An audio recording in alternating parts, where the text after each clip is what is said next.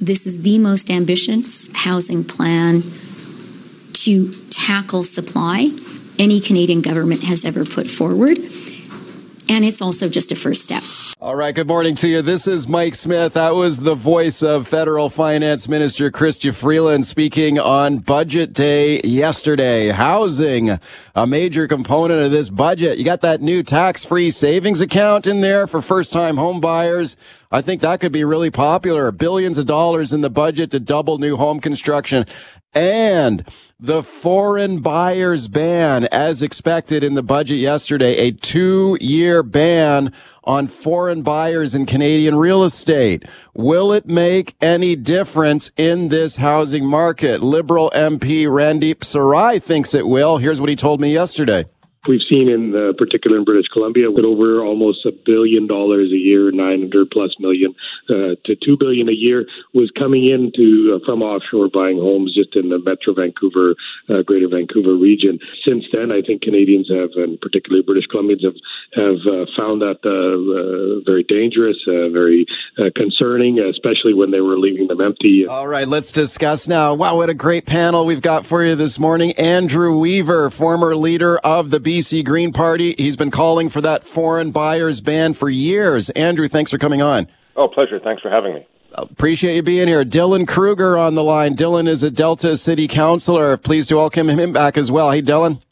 Hey, Mike. Thanks for having me. All right. All right. Thank you, gentlemen, to both of you being here. Andrew Weaver, let me go to you first. I remember talking to you years ago about a, a buyer's ban, a foreign buyer's ban of real estate. Is this what you wanted to see in the budget yesterday? Yeah, absolutely. We uh, were pushing for that back in 2016 as part yeah. of our party platform in the lead up to the 2017 provincial election. Uh, we knew what the problem was uh, at the time. Of course, speculation was was an issue. Uh, the NDP campaigned on something different. Uh, we campaigned on a foreign buyers ban, so it was uh, very pleased to see that happen federally.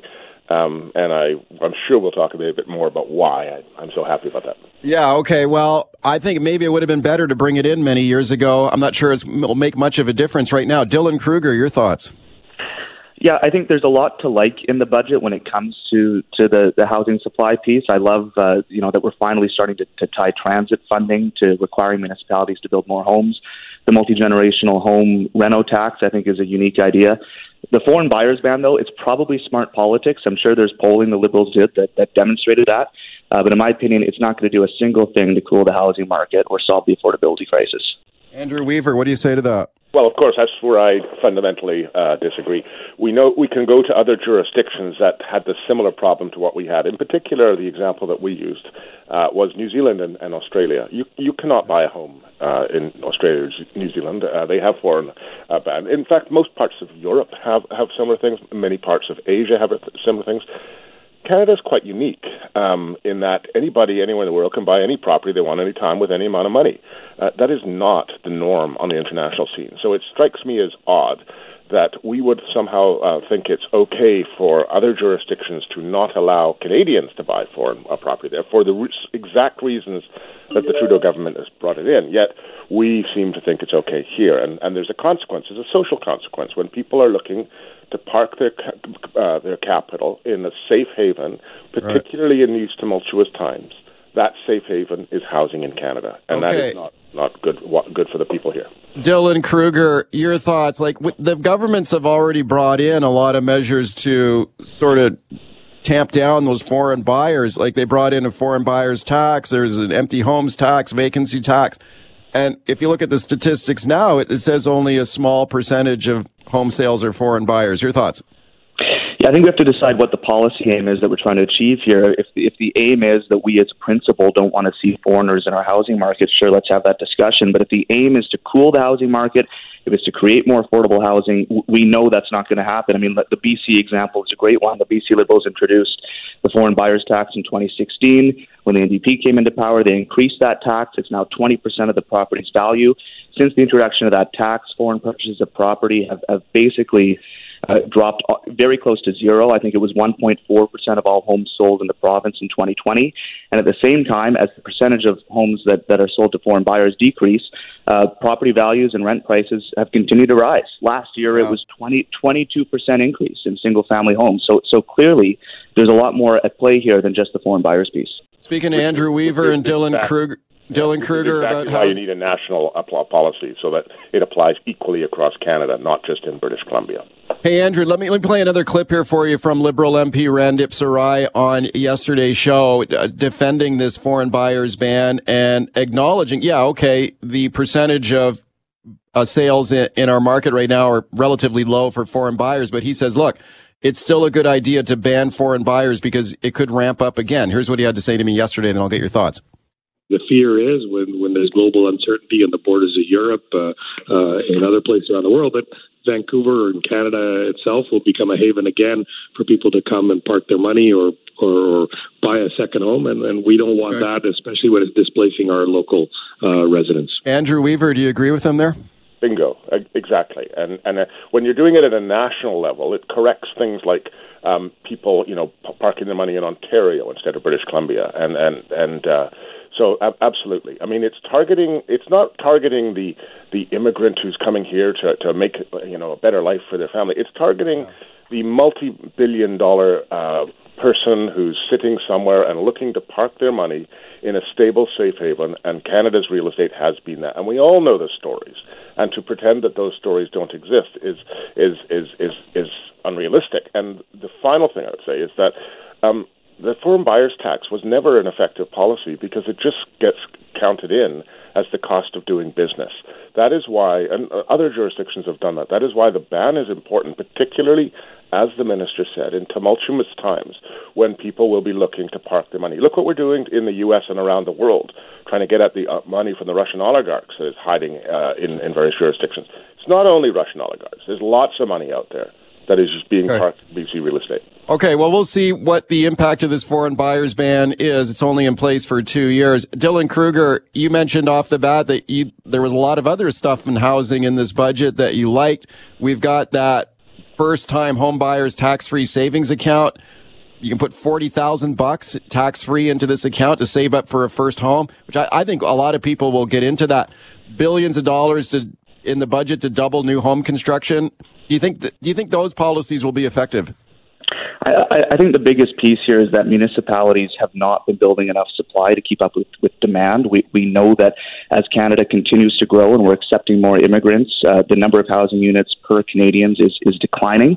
We have the second largest pop, uh, geograph- geographic country in the world, yet we can't seem to build enough homes for people. So, uh, senior government policy that, that ties grant funding uh, to building more homes, I, I think is really positive. That's why I like some of the, the language around transit funding. You know, we're building a $3 billion Broadway subway project in Vancouver right now with no guarantees whatsoever on transit oriented development. We've tried these demand suppression tactics with the foreign buyers tax, the speculation tax, the empty homes tax. Uh, and they haven't worked. We, we need to pressure municipalities to, to boost uh, levels of supply. There are some measures in this budget that I think achieve that. All right. Welcome back to the show as we continue talking about the housing crunch and the measures in yesterday's federal budget to deal with it, including that foreign buyers ban. Andrew Weaver from the former leader of the BC Green Party, Dylan Kruger, Delta City Councillor are my guests. Phone lines are open 604-280-9898, star 9898 on your cell. Brad in Qualicum Beach. Hi. Oh, hey, Mike. Um, I, am not totally against this. It, it may work, but I do fear that it'll have a negative impact on the rental market. I know my son and daughter-in-law live in Vancouver, and they're in an apartment that is owned by a foreign buyer. They're getting about a 15 to 18 percent cut on their rate uh, because the the buyer who, who the owner who lives lives away uh, wanted somebody long term and wanted somebody that he could trust. Uh, so he's got great tenants, and, and they they pay a little bit less than market for that property. And I'm I'm concerned that if we if we remove all of this investment from our real estate market, that we're actually going to have a negative impact on the availability of rental properties as opposed to the the uh, declining property prices that we all hope okay. is going to many hope are going to happen. So that, that that's my concern. I'm not sure it's that well thought out. Andrew Weaver, your thoughts on that? Yeah, I mean, I, I recognize that there'll be all sorts of concerns. I, I, I would disagree that um, uh, it will have said effect. I, I do also agree with Dylan, of course, that uh, we do need to. It's not all one or the other. It's both. Having the foreign buyers ban, uh, which, as put forward, is critical policy in my view, but also there are myriad uh, regulatory barriers at the local government level that need to be removed to ensure enhanced capacity is built. And I totally agree with that too. Uh, you know, uh, so, but but I'm not sure that the, the, link to the rental market is there. Of course, um, uh, the rental market was was uh, spurned because of the speculation tax in BC, which made it uh, desirable for people to make sure that their units that they parked their money in were rented out. Uh, so there's some truth to that that you will find people who, who rented it. But o- overall, um, you know, I think the, the market is the market. Uh, we want to, to, reduce demand, particularly of offshore money, to ensure prices drop. Okay when prices drop, there's a direct correlation between the rental rental as well. Dylan Kruger, your thoughts? The the most important metric when we're talking about housing affordability and availability, uh, especially in the BC context, is the rental vacancy rate. Rental vacancy rates uh, are some of the lowest they've ever been right now. They're hovering around 1% or 2%. So that's the number that I want to see. I want measures that bring that number up. Um, whoever owns the unit, you know, I don't really care about that as much as long as the unit is being rented out and not being left vacant. Let's go to Pat on the line in Richmond. Hi, Pat. Go ahead. Hi, Mike. Hi, guys. Um, so there's a three-step process to ending the uh, the, the problem with uh, homes being too expensive. The first thing you do is you fill English Bay with cement. Number two, you bulldoze what? North Shore Mountains, and number three, you uh, give us the same climate as Winnipeg. Because the fact is, this is just a really desirable place to live, and nothing's going to change that. As for the foreign buyer tax, um, they're just going to find a proxy. Rich people are smart. They'll figure out a way to buy a place in Vancouver. Trust me. Okay, I wonder about. Okay, I guess he was making a point that you know we're a, a constricted kind of coastal region here, and there's not a lot of more room to build out. I get that. On the foreign buyers part, Andrew Weaver, I've heard people say, hey, there's loopholes in here. Like if you're a foreign student, for example, you'll still be allowed to buy property in Canada. Could that be a loophole that people exploit?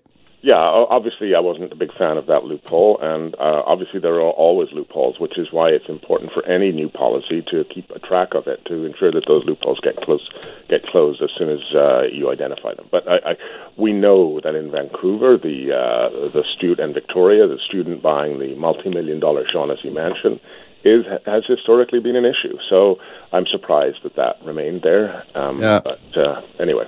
Dylan Kruger, the caller, is making the argument that we don't have a lot of land to build out. Doesn't that mean we got to build up? We got to densify taller buildings? Yeah, 100%. I mean, we're a very desirable area. We're surrounded by mountains on one side, oceans on the other, and a border yeah. on the other. We know, and also from a climate perspective, we've got to build more dense, walkable communities.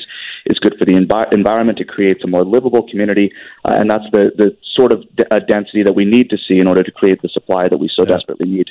Okay, keep phoning me 604 280 9898 is the number. Star 9898 on your cell. Steve in Campbell River. Hi, Steve. Go ahead. Hey, Mike. Thanks for taking my call. Um, I've got a pretty decent paying job. I'm a renter, and with the prices the way that they are the last couple of years and getting worse, I can't afford to put money away for a down payment for a house, and that just seems to be getting more and more out of touch. I do, however, have tens of thousands of dollars in a retirement savings plan that's locked in that I can't get out until I'm 65. And I feel like if I could cash that in for a down payment on a house, would do me a lot better in my retirement than just sitting there as an investment. How, how, have you? Do you own a home now? I don't. renter. No. All right. How old are you? Forty. Oh man, you just barely you didn't hit that that uh, the age requirement there. Right. Be- because okay, Dylan Kruger, your thoughts on this first time homebuyer savings account, right? If you're under 40, you'd be able to save up 40,000 bucks tax free in a savings account to buy a first home. I think that's a pretty, that could be a popular program. It's it's another savings for vessel uh, vessel for people that are starting out, and I sympathize with people that uh, just have not been able to get into the market over the last 20 years. Uh, it, it doesn't help that group, like the caller that we just listened to. Uh, any opportunity to, to save up money tax free for, for a house, I think, is a good thing, uh, but it, it's not going to help people that, that, that don't qualify uh, it's not going to help people that have just you know been priced out and are looking at look, I've got maybe ten or twenty years of, of work left. I don't see the math. I don't see how this is going to work for me. Okay, Andrew Weaver, we just got a minute left. Go ahead. Uh, yeah, okay. Um, one of the things that we haven't talked about is purpose-built rental units, and we're seeing that now emerge in in, in Victoria, as Mike you'll know, being here, is that there we're we're having tons of rental units actually purpose-built and built, and we used to do that when when there were incentives to do that back in the '60s, the, the MURB, so to speak. I'm, I, I would like to see more of that too, purpose-built rentals, and I think that there are tools that local governments can use to ensure that there is more capacity in that area. All right. Let's talk about the fight over school pizza days now. My kids used to love pizza day at school. Like, why not? They'd get up in the morning. We'd say, Hey, it's pizza day. They'd be pumped up. They'd be ready. They'd know they're getting pizza for lunch lunch. And I'll tell you, for busy parents, it was a good thing too, because it was a day you didn't have to make your kids lunch for a change. So the pizza days at our kids' school, we were always gave them a thumbs up. Now check this out. The BC government issuing guidelines here now on for food in BC schools. These are draft guidelines. They're asking the public for feedback on it.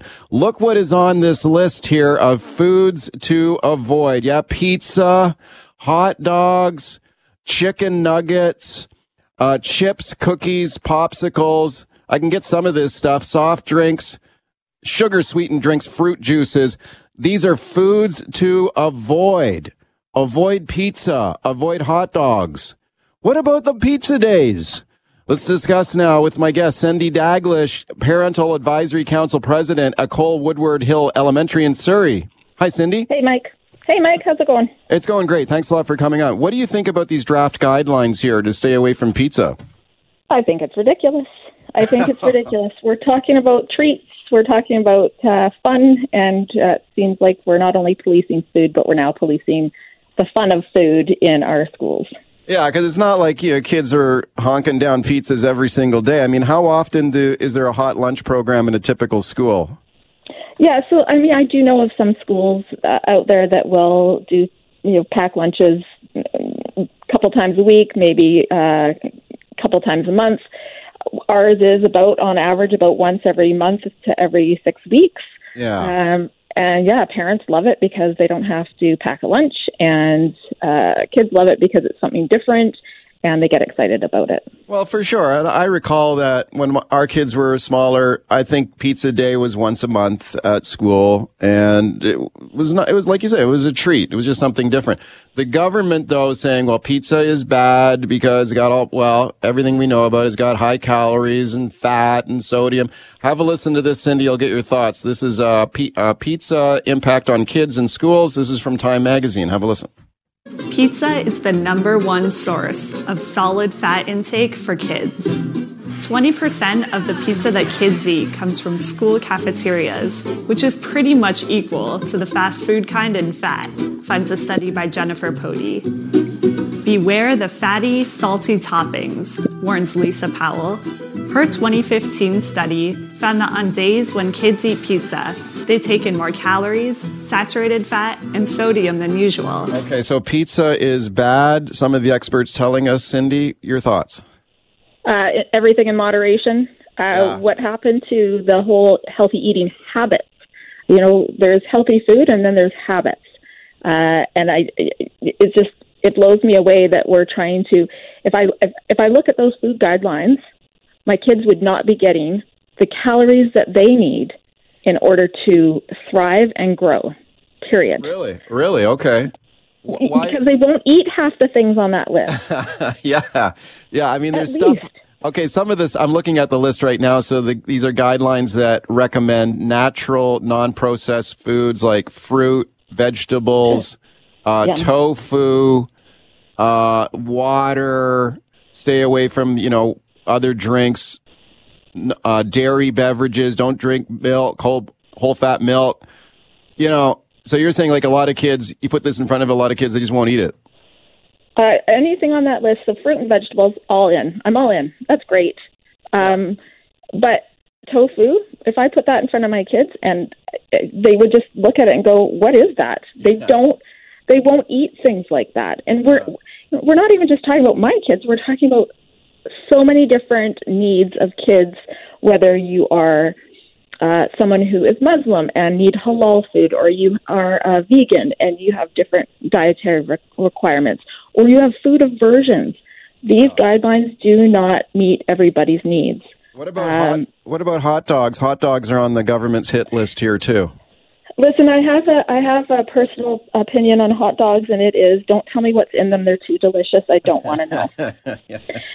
so, you know, yes, but again, in moderation, right? It's yeah. about the moderation factor, and that is what PAC hot lunches and the cookie sales and the freezy days. That's what they're about. They're about building community and celebrating our our schools and eh, kind of going to that traditional way of thinking is you you come together when you've got food in front of you, right? It's it's a it's a healthy discourse to have once in a while. Okay. We're not a- we're not talking about those food programs that, you know, we're we're feeding children on a daily basis. This is this is supposed to be the fun stuff. Right. This is kind of an occasional treat for sure. There's a lot of fear and concern around, specifically around hot dogs lately. Cindy, you may be aware of that study that nope. came out about a year ago that said if, if you eat a single hot dog, it could actually shorten your life.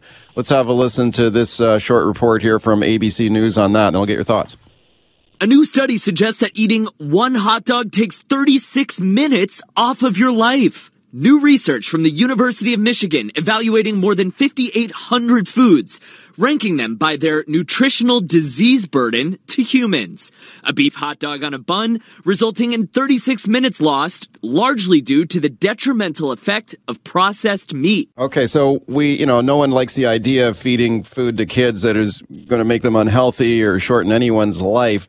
But come on, like uh, occasional hot dog. Like, aren't there like fundraisers that stuff that go on with PACs at school, Cindy? Like, where you might have like a, you know, sell some hot dogs. Absolutely, there is, and yeah. again, it's it's that moderation factor. You know, we're not feeding our kids hot dogs every day, and maybe some families are because that's all they can afford. And maybe if I was to buy into that study, which I'd love to know if it was peer reviewed, it's 36 minutes for every hot dog. I don't know if I'd be alive. right now at the age of 47. I don't know if I should be alive then because well, I grew up on hot dogs. Yeah, well, I look back on what I ate in school, and I remember I attended a very large high school. There was a very large, busy cafeteria in the school, and the most popular item on the menu every day was known as a platter. We called it a platter. So if you went in, you're in the lineup at the cafeteria, all you had to say was a platter with gravy. And what that was was a cheeseburger, side of fries, and the fries were just lathered in gravy. And I mean, every kid at our school, we were eating a ton of these things every day. And I ate a lot of them. I turned out okay. You know, wasn't eating it every day. No. But go ahead. Yeah, no, I, it, that's just it. You're not eating it every day. Yeah. Sure. Do I agree that these are the healthiest choices for our kids? No, I don't. I, I, I get that aspect of it, but it's it's about the healthy eating habits that we've missed the mark on this completely. Um, you know, and when we say guidelines, I'm I'm concerned because here in Surrey, when I see uh, something out of the district that says guidelines, yeah. I hear and know that that means policy, which means barriers and uh, boundaries. And it's just, I look to the average family the disparity even in Surrey from a, a, an income level, and there are kids in the north part of the, of the district versus the kids in the south part of the district, and we have to meet all of their needs. Yeah. We can't we can't uh, we can't be picking and choosing, and this is clearly catered to families that have money. Yeah. Okay. Would you say that? I mean, everyone's in favor of healthy eating and nutrition for our children. Uh, you know, you're not going to get anyone who's opposed to that. So could we do a better job though of offering kids like more variety or healthier choices in schools? Yeah, I mean, if we're talking about food programs, absolutely, I think they need they could incorporate. But when we're talking about treats and fun yeah. um, and PAC hot lunches, I don't think we need to wa- worry about it as much. Parents can opt into these hot lunches, and if they don't meet their child's dietary needs, um, then they have the option not to to participate. Right. The problem is, is when you back off to the, the to the what the food guidelines are saying, it, it actually decreases the fundraising potential because there's so many families that would not be able to participate in this because their kids won't eat it. Um, and then that that opens up that whole other can of worms is that PACs are responsible for, they're not technically supposed to be, but they are responsible for fundraising to support what happens in the school building. So, Yeah. because we're not adequately funded by the Ministry of Education, therefore, parents have the burden of fundraising. So, if, if the government wants to, to adequately support uh, our education system and im- implement these food guidelines, that would be a whole different conversation. But we're not there, and right now we should be able to have fun Cindy, thank for while you, we're doing it. thank you for coming on with your thoughts today. Thank you, Mike. All right, welcome back to the show. Let's talk now about the incoming vaccination disclosure rules for healthcare professionals. Now, this is for extended health providers. So your dentist, your dental hygienist, chiropractors, registered massage therapists. Should you have the right to know if your healthcare provider is vaccinated or not? Should you be able to know if your dentist is vaccinated? How about the hygienist cleaning your teeth? Should you have the right to know if they are vaccinated or not? Dr. Bonnie Henry says that you should. They are developing these rules and the public disclosure to patients. Have a listen to this. Here's Dr. Bonnie Henry speaking about this. We have good data on most people. Our team is now actively compiling this aggregated vaccination data by profession. People will have informed consent about whether they want to receive a procedure from a private practitioner who's vaccinated or not. Okay. Does this raise a privacy issue? Now, we talked about this earlier on the show this week. I spoke to lawyer Ari Goldkind. He thinks this is going too far. Here's what he had to say to me. This is a step too far. It goes far too far into Orwellian territory. I don't think it's necessary for the protection and safety of the public. I think it has witch hunt aspects to it. We obviously know that the intention is to turn people against doctors who don't want to provide that information. Okay, well, he thinks it goes way too far. We are going to see how the government rolls this out. There are a lot of questions about how this is going to work. Would there be some sort of publicly accessible registry where you could look up your dentist online and see if he's vaccinated or not? Or would it be a private disclosure from the healthcare provider to the patient. Government's still working on that. Okay, let's discuss this now and other aspects of privacy during the pandemic with my guest, Ann Cavoukian. Ann is one of the world's foremost experts on privacy. She is the former Information and Privacy Commissioner in Ontario, and I'm very pleased to welcome her to the show. Anne, thank you very kindly for coming on today. My pleasure.